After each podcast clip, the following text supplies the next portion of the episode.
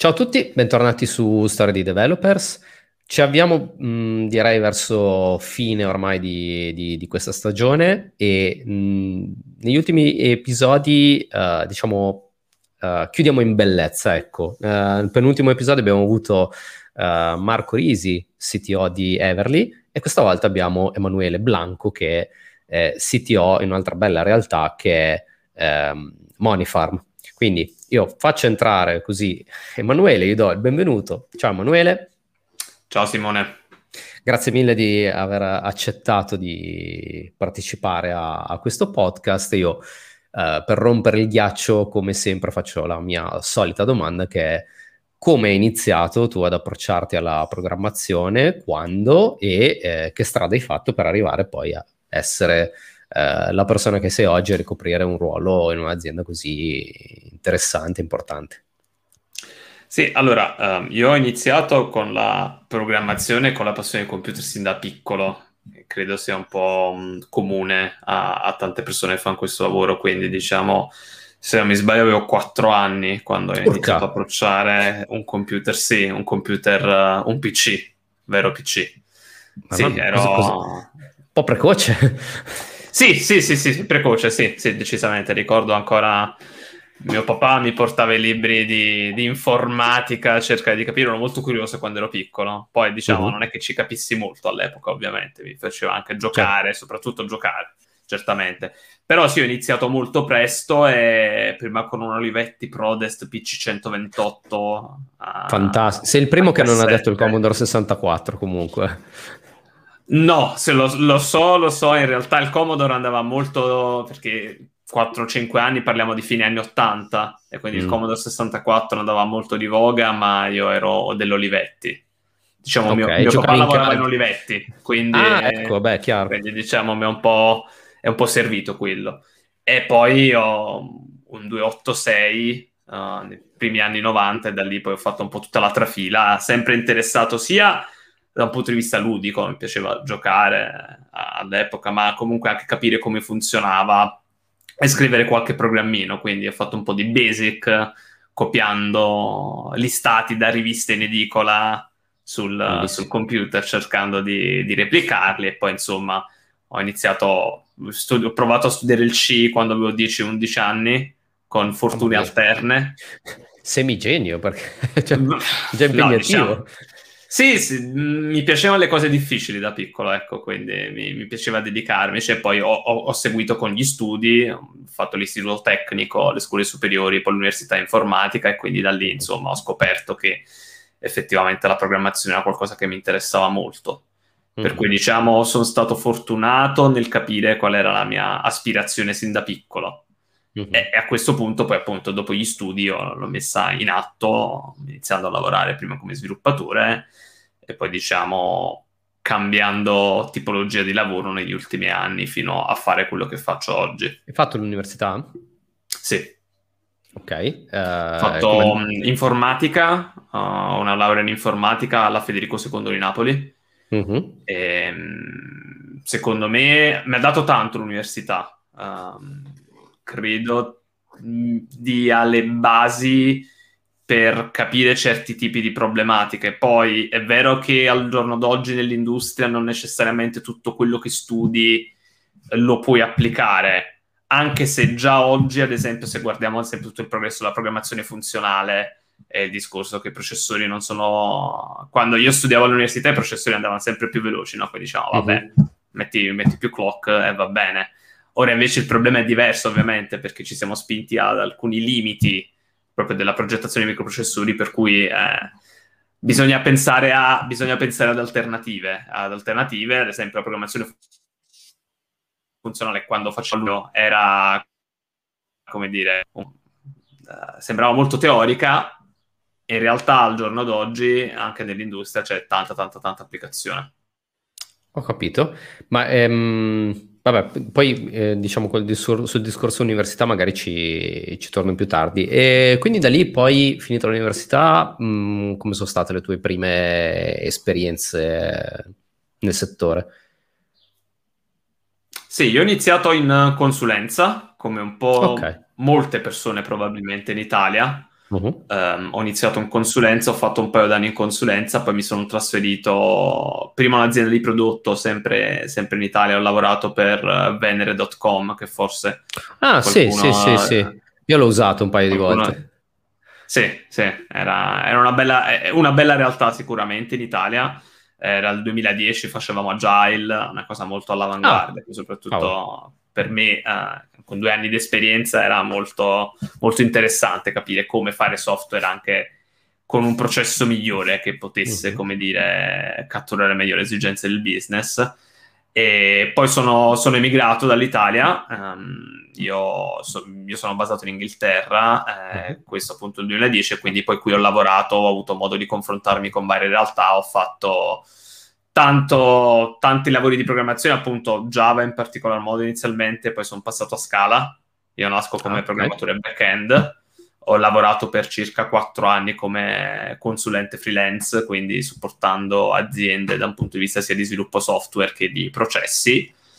E poi nel 2017 mi sono avvicinato a Monifarm dove ho iniziato come sviluppatore e da lì ho fatto un percorso diverso che mi ha portato oggi a essere CTO.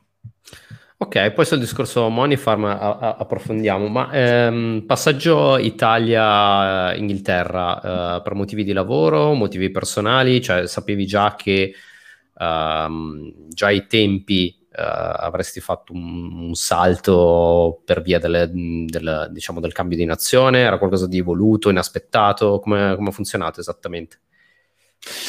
Ma è, è, stata, diciamo, una coincidenza, nel senso che io ho sempre voluto fare un'esperienza all'estero, avevo sempre il pallino di provare un'esperienza all'estero, provare una nuova esperienza di vita.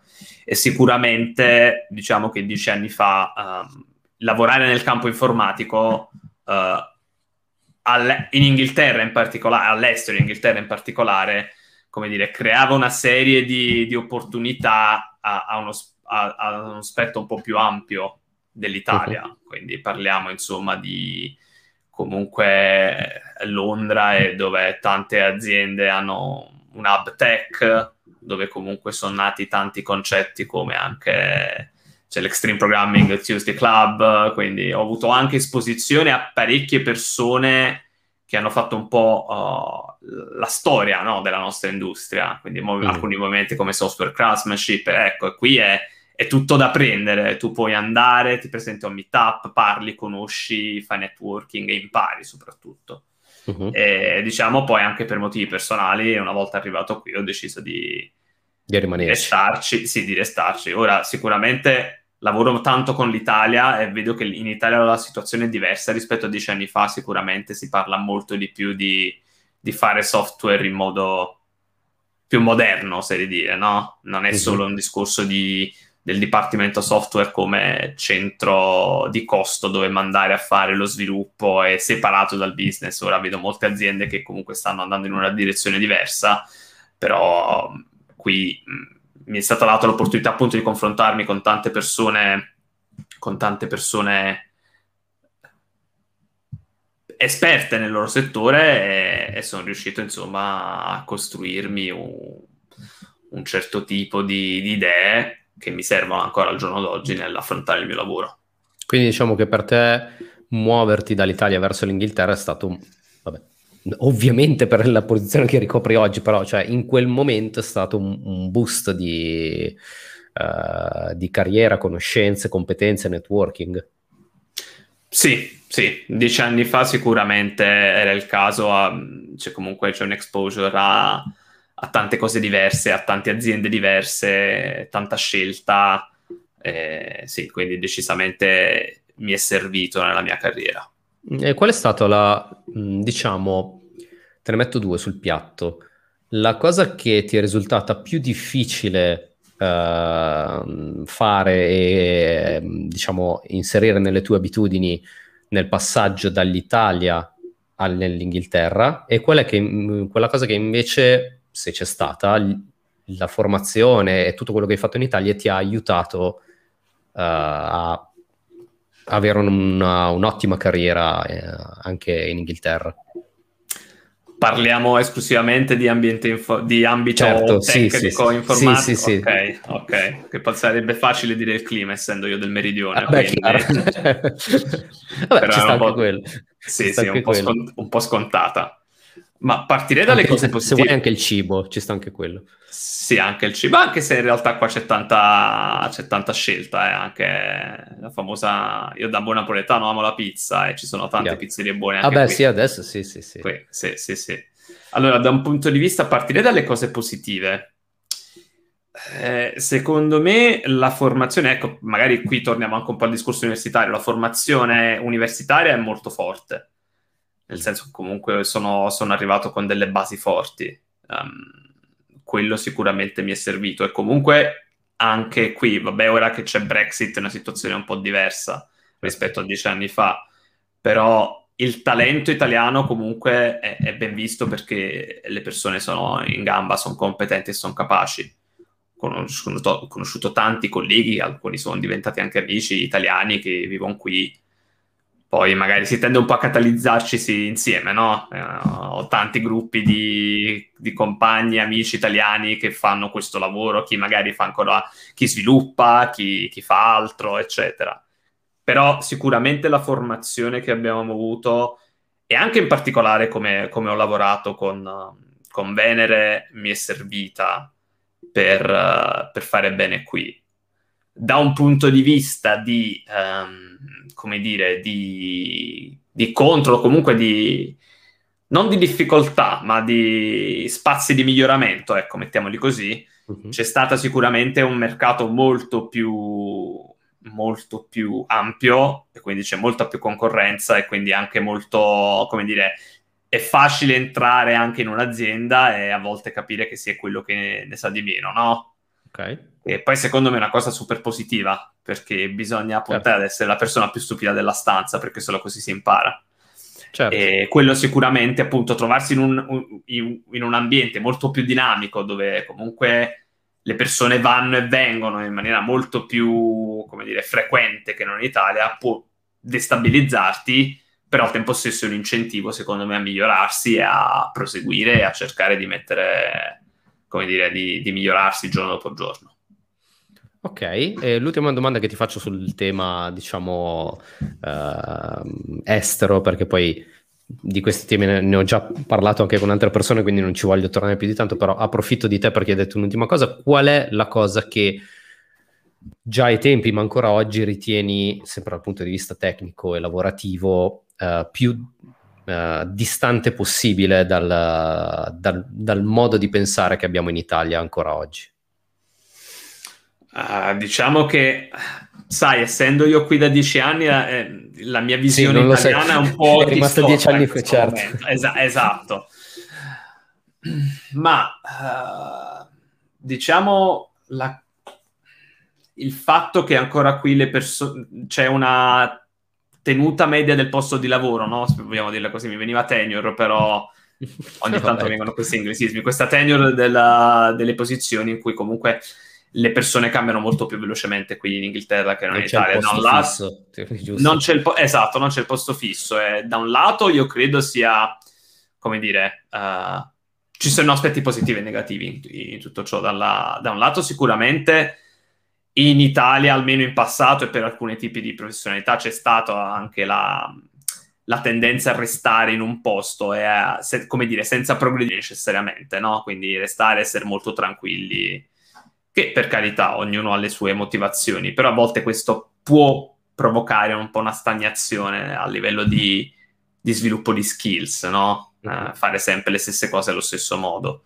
Dalla, d'altro canto, a volte c'è anche una tendenza qui a restare, come dire, con un'azienda per talmente poco tempo che non si riesce ad avere un impatto. Chiaro. Quindi io credo ci, sì, ci debba essere un po' un bilanciamento. Questa cosa a volte è facile passare da un estremo all'altro, quindi mi lascia ancora un po', come dire, eh, perplesso quando leggo storie o anche vivo storie di alcuni amici o conoscenti e mi raccontano certe cose. Dico, bah. No, certo, certo, certo. Tu, tra l'altro adesso è... quanti anni è che mi, mi, mi sono perso nei, nei, nelle discussioni? Quanti anni è che sei in Monifarm? Io sono in Monifarm dal 2017.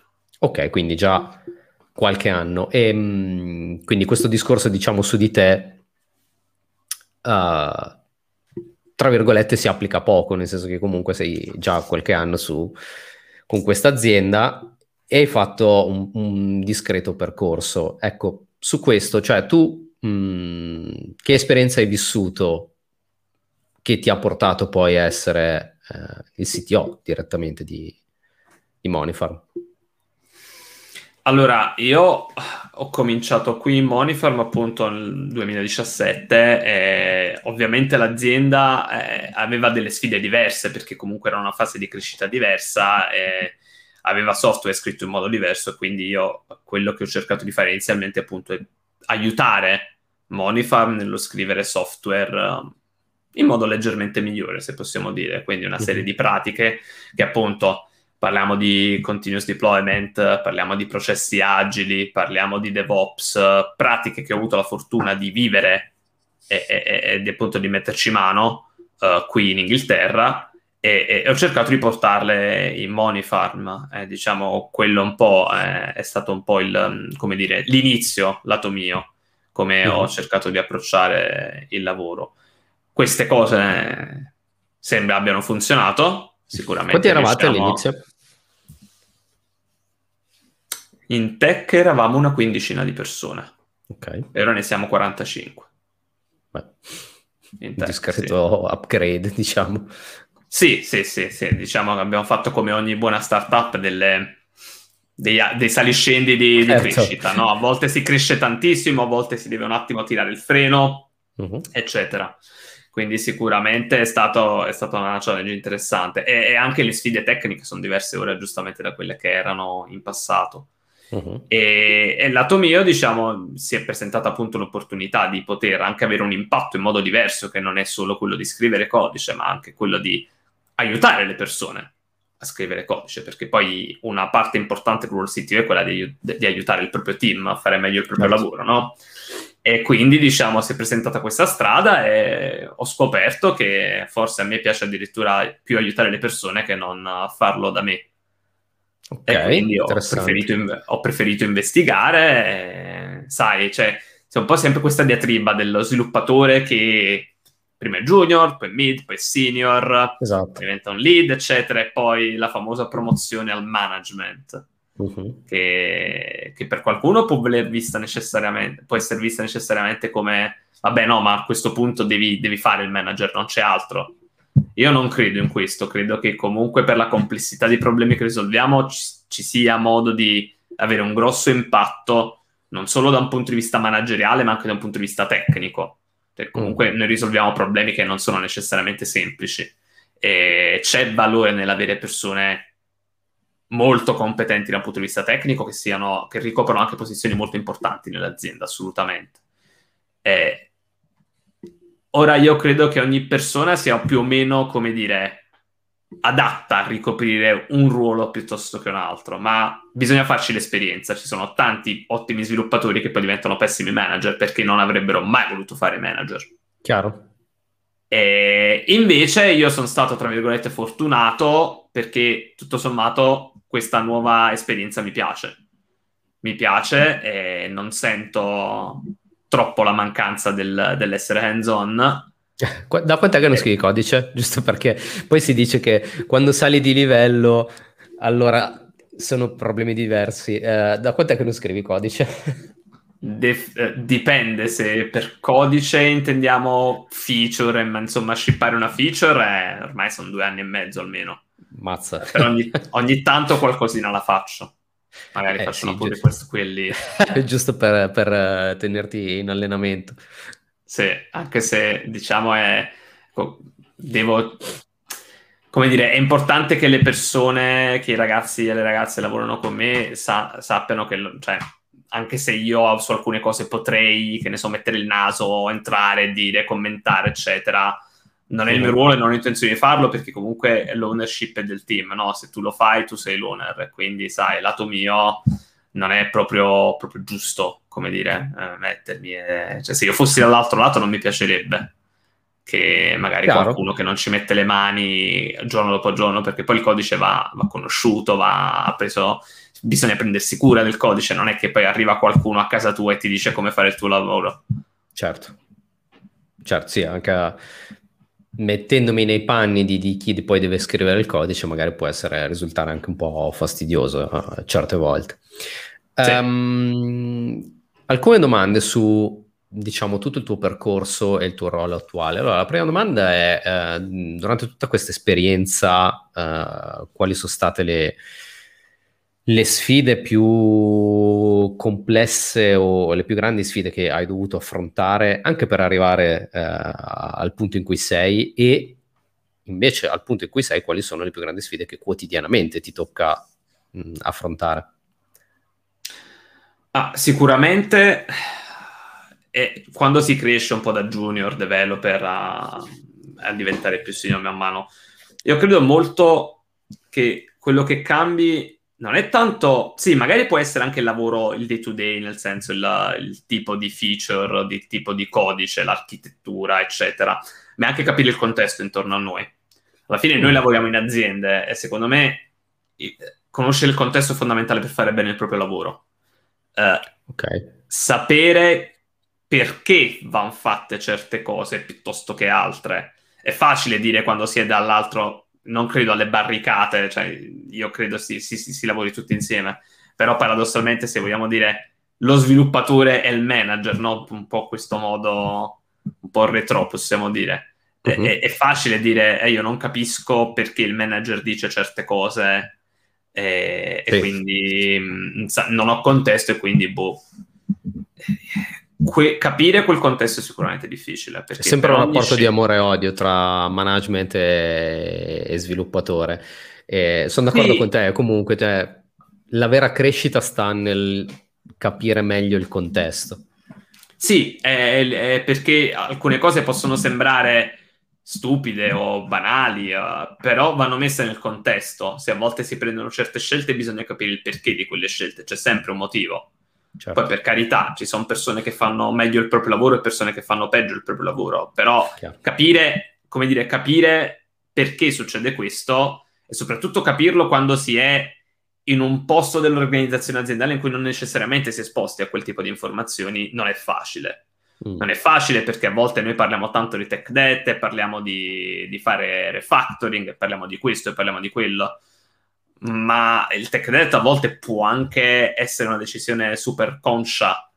A dire ok lo facciamo ci prendiamo questo technical debt lo sappiamo è scritto sappiamo cosa abbiamo fatto perché? Perché ci sono questi motivi di business e, e il business è, è, un'entità molto come dire è molto volatile nel senso che si muove molto velocemente certo. e quindi a volte bisogna prendere decisioni e poi bisogna cambiarle e, e, quindi capire quello e capire perché si fanno certe cose per me è stato un po', come dire, difficile all'inizio perché io ero uno di quelli molto, come dire, eh, opinionati. No, il, il, TDD e si fa questo e si fa quello e si fa quell'altro, è tutto... Mm. Poi capisci che bisogna, comunque alla fine possiamo anche fare software scritto benissimo, però se non lo mettiamo in produzione la gente non lo usa, è un esercizio di stile. Quindi certo. bisogna trovare quel, quel, giusto compromesso, che poi vuole anche dire magari se noi abbiamo mille utenti possiamo fare delle cose, però quando abbiamo 10.000 utenti non è che possiamo fare più quelle cose, no? Dobbiamo cambiare, dobbiamo cambiare il modo di appro- approcciare l'architettura e, e, quindi questa è secondo me la sfida più interessante sia da developer a manager, quindi capire un po' da, da quando sei hands-on a quando diventi un po' più hands-off, ed è anche una delle mie sfide principali al momento. Spiegare il contesto. Perché adesso tu sei dall'altra parte, perché... cioè tu, esatto. tu sei quello che sta nel mezzo. Sì, sono quello che va a dire le cose che magari a volte gli sviluppatori non sono proprio convintissimi mm. di, di, sentirsi dire. Però per me è importante far capire perché si prendono certe scelte e perché certe cose, come dire, va, vanno fatte in un certo modo, comunque non vanno fatte in un certo modo perché io non entro poi nel merito di come si devono fare le cose, però se diciamo magari per fare questo progetto dobbiamo aspettare un attimo perché c'è questo motivo, eccetera, sono io che devo spiegarlo e io devo essere convinto, devo arrivare al punto in cui la gente lo capisca veramente, non che io parlo e sì, sì, però vabbè, ok. Mm. No, bisogna capirlo, è molto importante quello, perché se no è come se tu avessi un team di persone che sono pagate solo per scrivere codice, punto e basta. Invece io voglio certo. persone che capiscano, come dire, non voglio um, feature teams, no? Non voglio persone solo code monkeys, eccetera, voglio persone che capiscano e insieme capiamo come arrivare a risolvere i problemi che dobbiamo risolvere. Quindi questa secondo me è una delle sfide principali anche, anche oggi. E, e mh, mm, quanto è difficile, tu fai anche, eh, sostieni colloqui suppongo, quindi quanto è difficile per te trovare anche persone, o meglio, ribal- eh, cambio la domanda, come valuti le persone per poter entrare a far parte del tuo team tecnico? Allora, eh, io credo molto nel concetto di product engineer, quindi non mi piace il termine software engineer tanto. Uh-huh. Product engineer, perché? Perché noi costruiamo un prodotto, noi siamo un'azienda, eh, parlando ovviamente del contesto Monifarm, in cui la tecnologia ovviamente è a servizio del prodotto. Quindi io preferisco qualcuno che si appassioni al problema più che alla soluzione.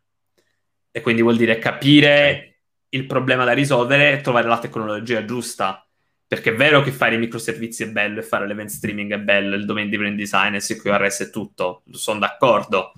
Però bisogna fare qualcosa che funzioni. Se per alcuni problemi la soluzione più semplice è il database relazionale, la soluzione più semplice è il database relazionale.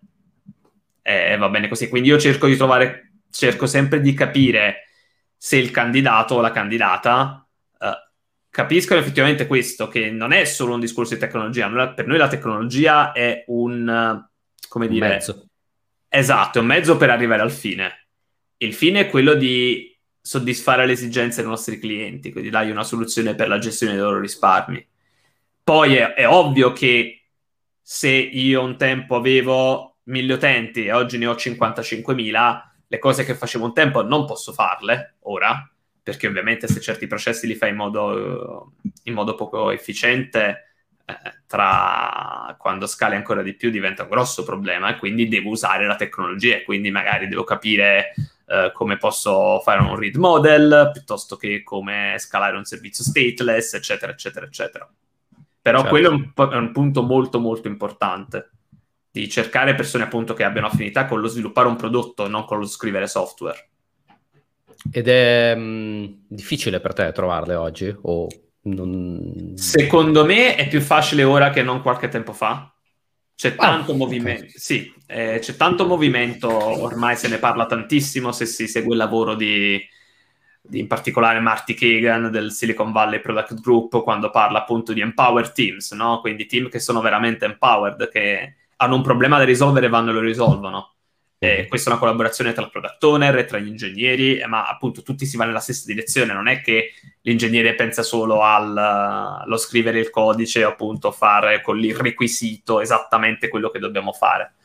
E, e, credo che ci sia molta più consapevolezza di questo modello di, di collaborazione e quindi è più facile. Certamente, um, nella mia esperienza, chi viene da un'azienda di prodotto questo ce l'ha più chiaro, di chi viene da un'azienda di consulenza e, e questo è, è, inevitabile perché comunque sono modelli, modelli, diversi, però è una cosa alla quale si può lavorare e comunque anche noi cerchiamo di costruire con, nostre, con le nostre persone giorno dopo giorno.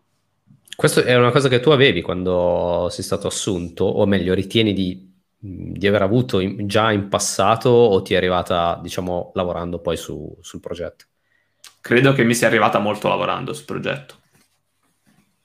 Ok, quindi me la sono okay. costruita un po' giorno dopo giorno. Cos'è che ti ha affascinato del, del, del, del, progetto all'inizio, quando hai iniziato a lavorarci e che ti ha dato poi nel tempo questa, questa maggiore consapevolezza? Ma sicuramente la, un po' la nostra missione. Eh, io sono sempre stato appassionato, non, non, troppo tecnico, però appassionato di finanza mm. cercato di capire, insomma, eh, come dire, come, come, funzionano alcuni concetti. E ora io credo che in passato il mondo del risparmio gestito fosse solo appannaggio di, di una fetta piccola della popolazione, con risparmi molto elevati. Invece la nostra missione è di renderlo più accessibile. Mm. Sicuramente mi ha fatto appassionare anche perché io paradossalmente prima di iniziare a lavorare in Money Farm facevo qualcosa per conto mio molto simile a quello che fa Moneyfarm. Ah, okay. Per me okay, stesso. Quindi ti, Ti sei visto proprio nella vision uh, aziendale. Sì, sì, sì, sì, sì, sì, e quindi poi ecco, da lì ovviamente un, gran, un ambiente con cui mh, mm, mi trovo veramente molto bene, se no, mh, mm, cioè, d'altronde sono, è un po' di tempo che sono qui. E, e, anche, come dire, la voglia di migliorarsi, no? Che c'è un po' di tutti, la voglia di voler fare sempre le cose, sempre le cose meglio, quello mi ha fatto, mi ha fatto, come dire, mi ha dato la spinta per cercare anche di migliorare me stesso e di capire di più il prodotto e di entrare in questo mindset e quindi e, così via, ecco. Chiaro. Uh, adesso un'altra domanda, mh, diciamo, basata su, sulla tua esperienza, ma chiaramente. Uh, tu adesso è qualche anno che, che, lavori, quindi diciamo che hai visto anche un'evoluzione del, del settore, sia a livello di problemi che vengono risolti e nel modo con cui vengono risolti. Um, qua, in che modo lo vedi cambiato questo mondo ad oggi, se lo vedi cambiato nell'arco della, della, tua, della tua esperienza? Sicuramente credo c'è molta più attenzione al tipo di problemi che, che risolviamo. E qui faccio un po' il, torno sul punto del, dell'empower team e della, della, passione per il prodotto. Vedo molto più attenzione a quello che costruiamo, cioè una, dire, una coscienza maggiore, secondo me. Se mm. magari 15 anni fa non si parlava tanto di cosa si andava a costruire, ora c'è molto più attenzione nel, come dire, nel, nel voler lavorare con realtà che costruiscono qualcosa che comunque è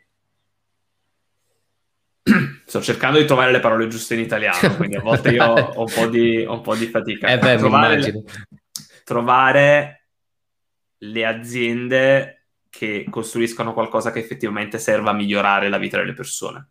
Ok. Quindi ho trovato molto più attenzione nel cosa facciamo e perché lo facciamo, mentre prima, magari vent'anni fa, uh, si faceva software e, e, basta, si parlava del software, ora c'è molta più, come dire, coscienza su cosa facciamo e perché lo facciamo. Ma questo lo vedi a livello generale? O... Sì, lo vedo a livello generale. Lo vedo a livello okay. generale. Okay. Questa è sicuramente una delle tematiche che vedo più, che si è smossa molto di più negli ultimi probabilmente 5-6 anni. Ok, ok. E quindi per una persona che oggi, diciamo, non dico si approccia, ma comunque vuole entrare eh, in questo mondo e, e, magari attratta anche da aziende tipo Money Farm, diciamo aziende di prodotto, quali consigli ti senti di darti per riuscire a fare tra virgolette, breccia nel cuore di chi, di chi poi deve, deve scegliere le persone. Io credo sempre che appunto trovare un, un'azienda, trovare un lavoro sia appunto double um, da entrambe le parti, no? Bisogna, bisogna per forza cercare di, di, trovare un match.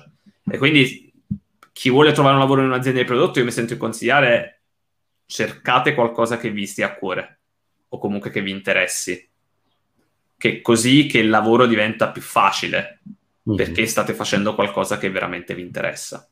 Certo. La tecnologia, secondo me, sia interessante, bello fare le cose, le cose fighe, no? Tra virgolette. Però trovare qualcosa veramente che ti motivi. Uh, ho letto Drive di, Pink, di Daniel Pink, un libro un mm-hmm. po' datato ora, dieci anni circa, però parla di motivazione intrinseca, no? quello che ci spinge veramente a...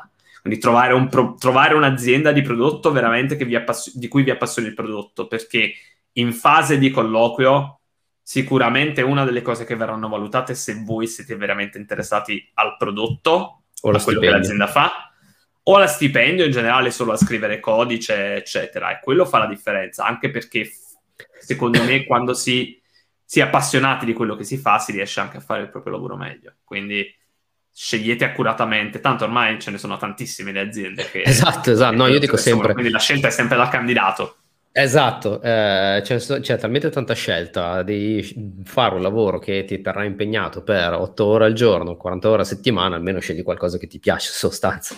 Esatto, okay. esatto, cioè non fatelo solo per, per appunto scrivere codice e poi e basta, senza che vi interessi quello che state Tanto poi vedi alla fine, quando sali di livello scodice non lo scrivi più, quindi tanto vale.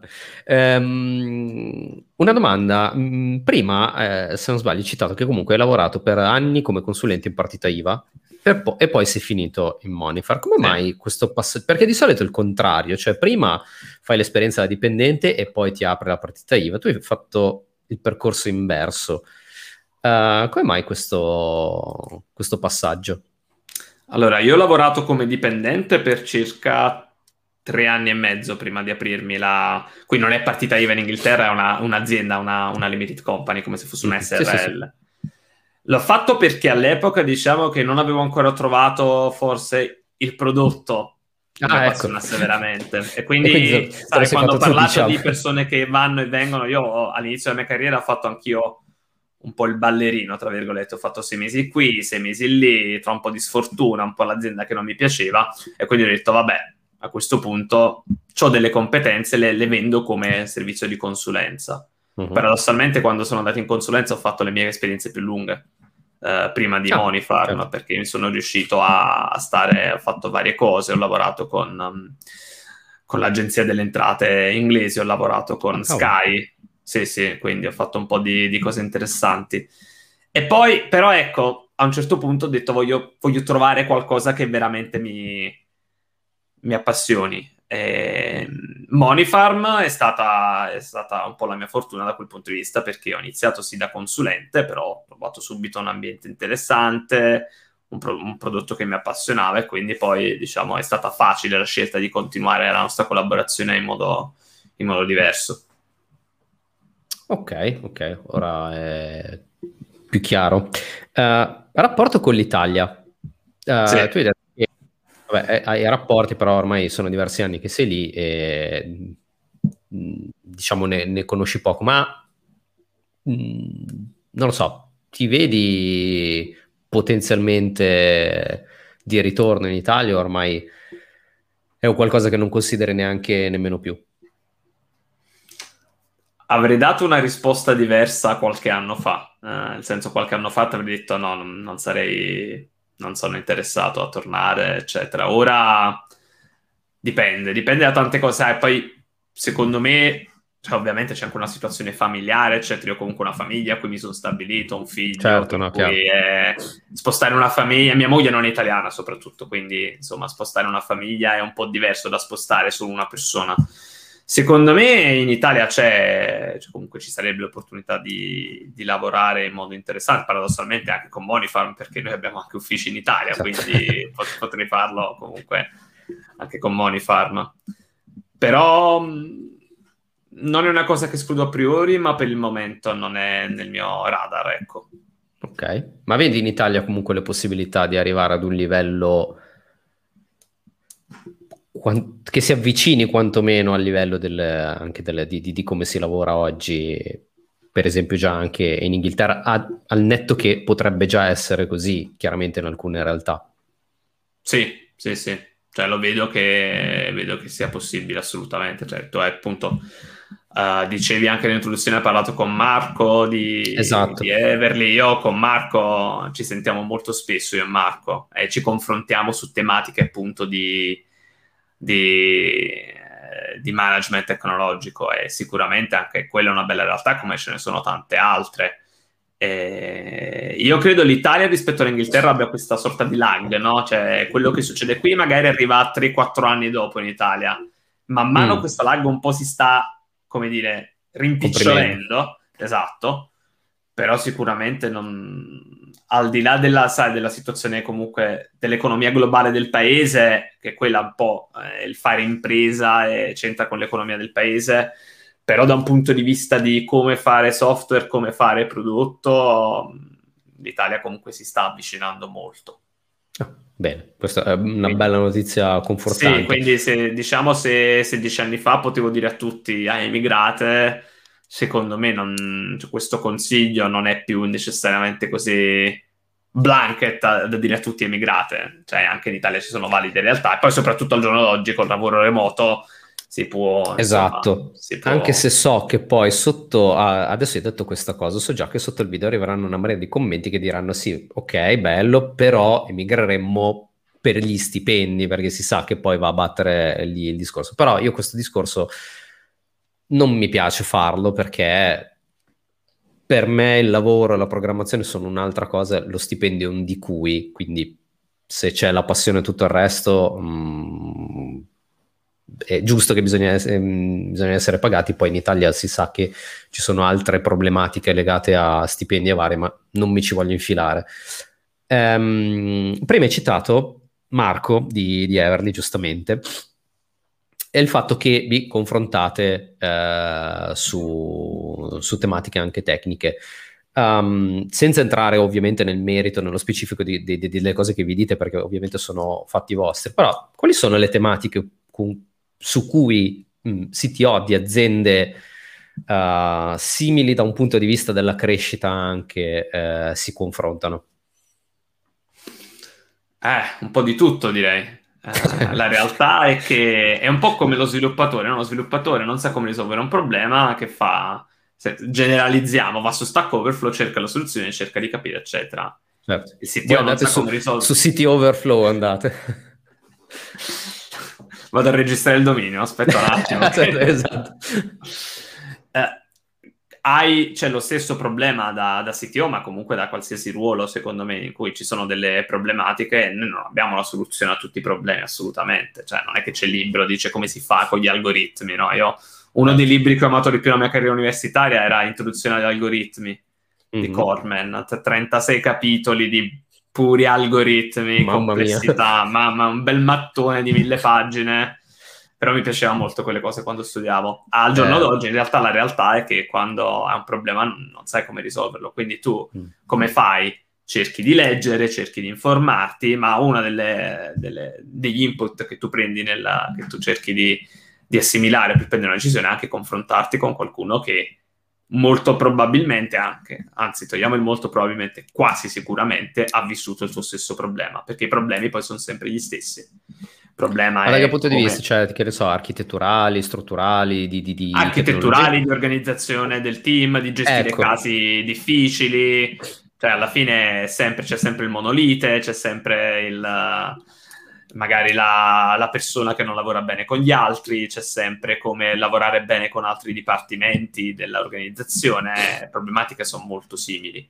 E sicuramente qualcuno che già l'ha fatto o comunque che ci sia passato, potersi confrontare aiuta nel vedere un punto di vista diverso. A volte, sai, è un po' la famosa rubber duck di quando programmi, no? C'è esatto. la rubber duck, parli con la rubber duck e poi ti viene l'idea in questo caso non sono una Berdac, siamo persone, e appunto ci confrontiamo e cerchiamo di capire un po' se, come dire, condividiamo quello che stiamo facendo, perché lo facciamo, e, e anche un po' per avere qualcuno che ti fa la challenge, no?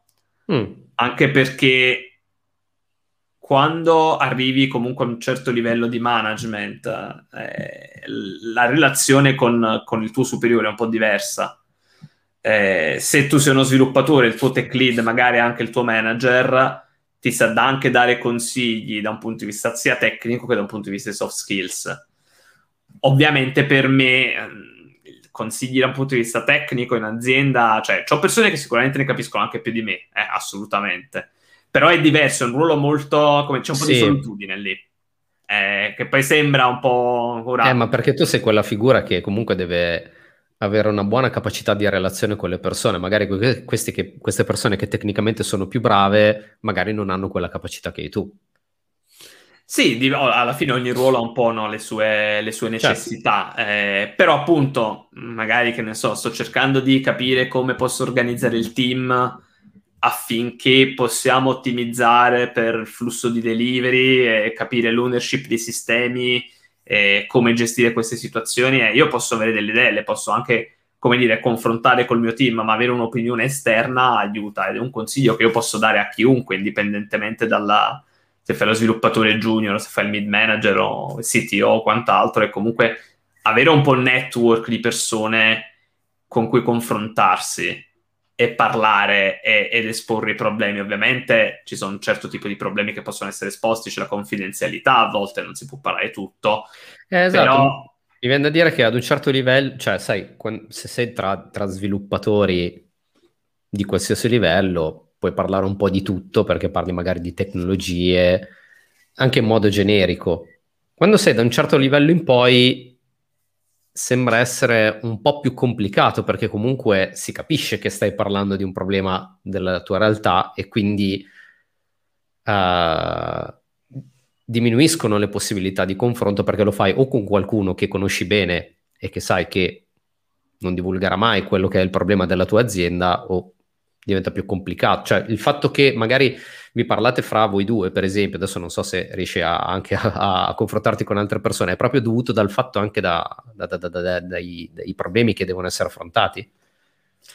Sì, sicuramente ci serve un rapporto di fiducia, poi ovviamente perché appunto non si può andare a sbandierare alcuni tipi di problemi, comunque ci sono esatto. cose di cui io non posso parlare, ovviamente. Certo. Però in generale c'è alcuni tipi di problematiche che non sono così, come dire, eh, confidenziali. Se ad esempio, esempio, noi abbiamo lavorato all'engineering ladder recentemente, quindi noi in Monifarm abbiamo una ladder in cui c'è ogni livello uh, junior developer, mid developer, senior developer, cosa vuol dire? Quindi una serie di competenze che sono richieste per entrare su questo o quel livello.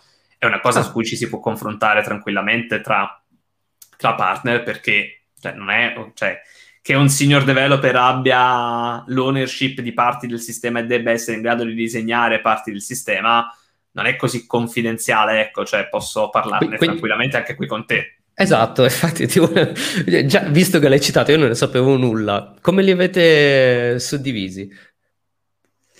Allora, noi quello che posso dire, appunto, abbiamo due track, uh, sicuramente da un punto di vista manageriale e da un punto di vista più tecnico. Quindi, insomma, ogni posizione in Monifarm ha un, un job title che è legata a, ad una serie di caratteristiche che la persona deve avere. Da, abbiamo preso cinque aree, abbiamo preso tecnologia, sistemi, processo, influenza e persone, che mm. forse detta in italiano non è proprio, non rende proprio l'idea, ma sono dei, dei pillar comunque in base a persone, ad esempio l'influenza, il coaching, il mentoring, il lavorare insieme, mentre sistemi è la gestione di parti più o meno complesse della nostra architettura. E in base a quello abbiamo deciso di, di assegnare delle bande.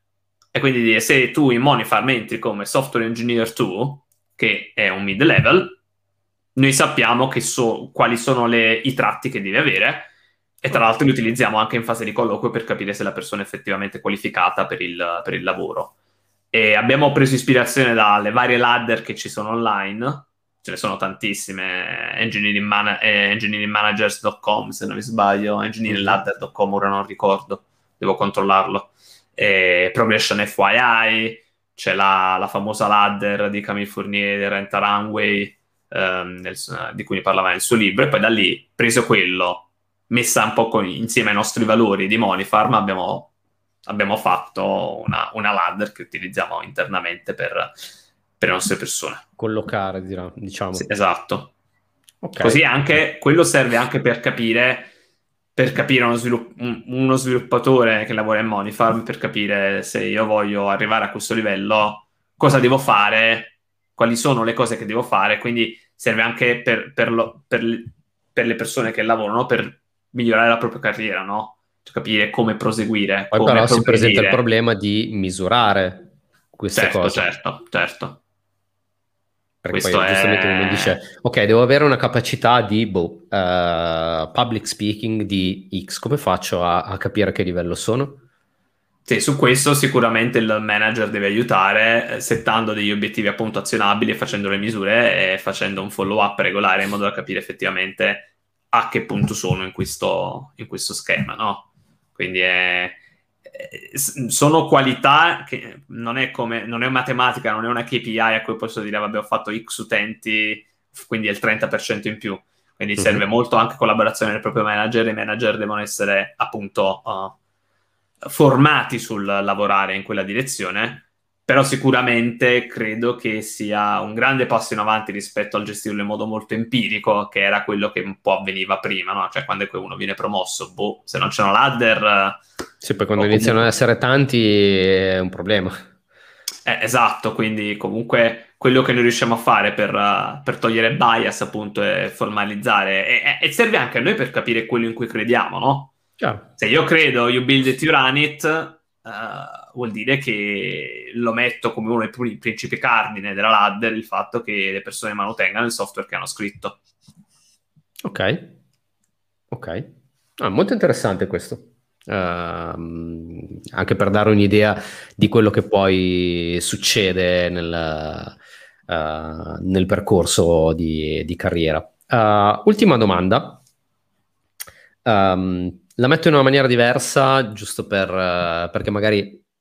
Allora, la domanda sarebbe se c'è qualcosa di sbagliato che ritieni di, di aver fatto nel, nella tua carriera professionale da quando hai iniziato, però la metto in una maniera diversa e ti dico, c'è qualcosa che cambieresti di quello che hai fatto nella, nella tua carriera professionale?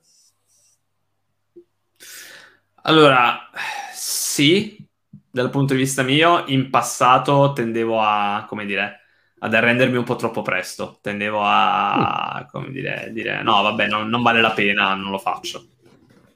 Da che ho capito. Nel, sai, quando a volte vedi dei problemi e cerchi di risolverli e poi vedi che comunque c'è dell'attrito, eccetera, a un certo punto alzi le mani e dici no, vabbè, basta. Di relazione intendi?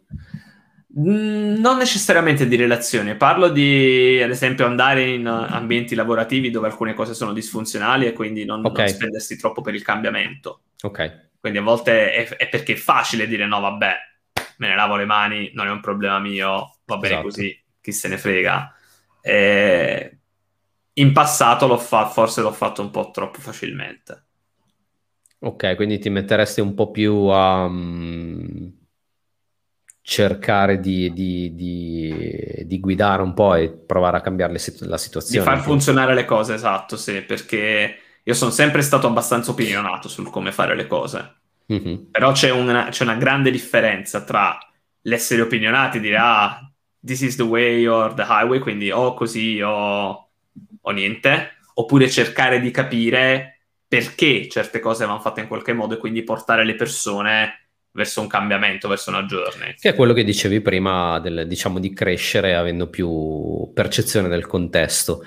Esatto. esatto. Eh, ma eh, oggi sembra essere una persona completamente diversa da, da, da quella persona molto opinionata di, di cui parli. Quindi, quando è che è avvenuto um, questo cambiamento? Perché è evidente che c'è stato. Credo sia l'esperienza. Uh, l'esperienza di aver visto, sai, magari tu sei, quando uno è giovane, entra, accetta le cose per come stanno, poi inizia a studiare, inizia a capire che effettivamente no, non necessariamente le cose vanno bene come, come sono in quel momento. E quindi dici, vabbè, non la voglio cambiare, quindi no, devo cambiare. Quindi, ah, cambio, cambio, se non cambio non è colpa degli altri. Mm-hmm. È un po' quella sorta di maturazione. No? Prima non sai, poi pensi di sapere tutto. Certo e gli altri non sanno niente. Famoso il, il Dunning-Kruger, no? Quell'effetto sì, sì, in cui sei ignorante, quindi, eh. e poi pian piano ti, ti, sbatti la testa contro il muro più volte, quindi mm-hmm. e, e inizi a capire che per ottenere il risultato, perché poi il risultato alla fine nessuno vuole, vuole, lavorare male, tutti vogliamo lavorare bene, vogliamo essere contenti di quello che facciamo, vogliamo essere orgogliosi di quello che facciamo, bisogna prenderla in un certo modo per cercare di guidare le persone al cambiamento e cercare di portarle, capire, co- capire perché si comportano in quel modo, anziché dire, ah, vabbè, no, basta, ti comporti in quel modo, no, no. Cercare di Ma secondo perché... te è qualcosa che, eh, diciamo, um, naturalmente avviene con l'esperienza e magari quando sei giovane, sia dal punto di vista lavorativo che anche anagrafico, magari potrebbe venire percepito male, nel senso se tu sei alla prima esperienza e hai questo tipo di, di atteggiamento, non potrebbe essere in qualche modo mal percepito come per dire ma questo cosa vuole? Sicuramente dipende molto anche dalla, dalla propria personalità, no? Questa, le famose soft skill. Chiaro. Um, però è, è, è, qualcosa che si allena. Cioè, mm. è importante lavorarci sopra perché all'inizio magari appunto sì, qualcuno potrebbe, potrebbe dire, vabbè, se una persona arriva e dice, ah, così dall'inizio, ma questo che vuole. Però, come dire, credo, cercando un attimo di organizzare esattamente quello che, com- come, come esprimere questo concetto, credo che bisogna lavorarci perché da un lato, cioè sì, io mi metto proprio dal lato di datore di lavoro, no? Anche se magari uno che dice sempre sì e non fa domande dà valore, dall'altro l'altro certo. lato uno che dice no eh, e non dice no, no, no, no, e poi non.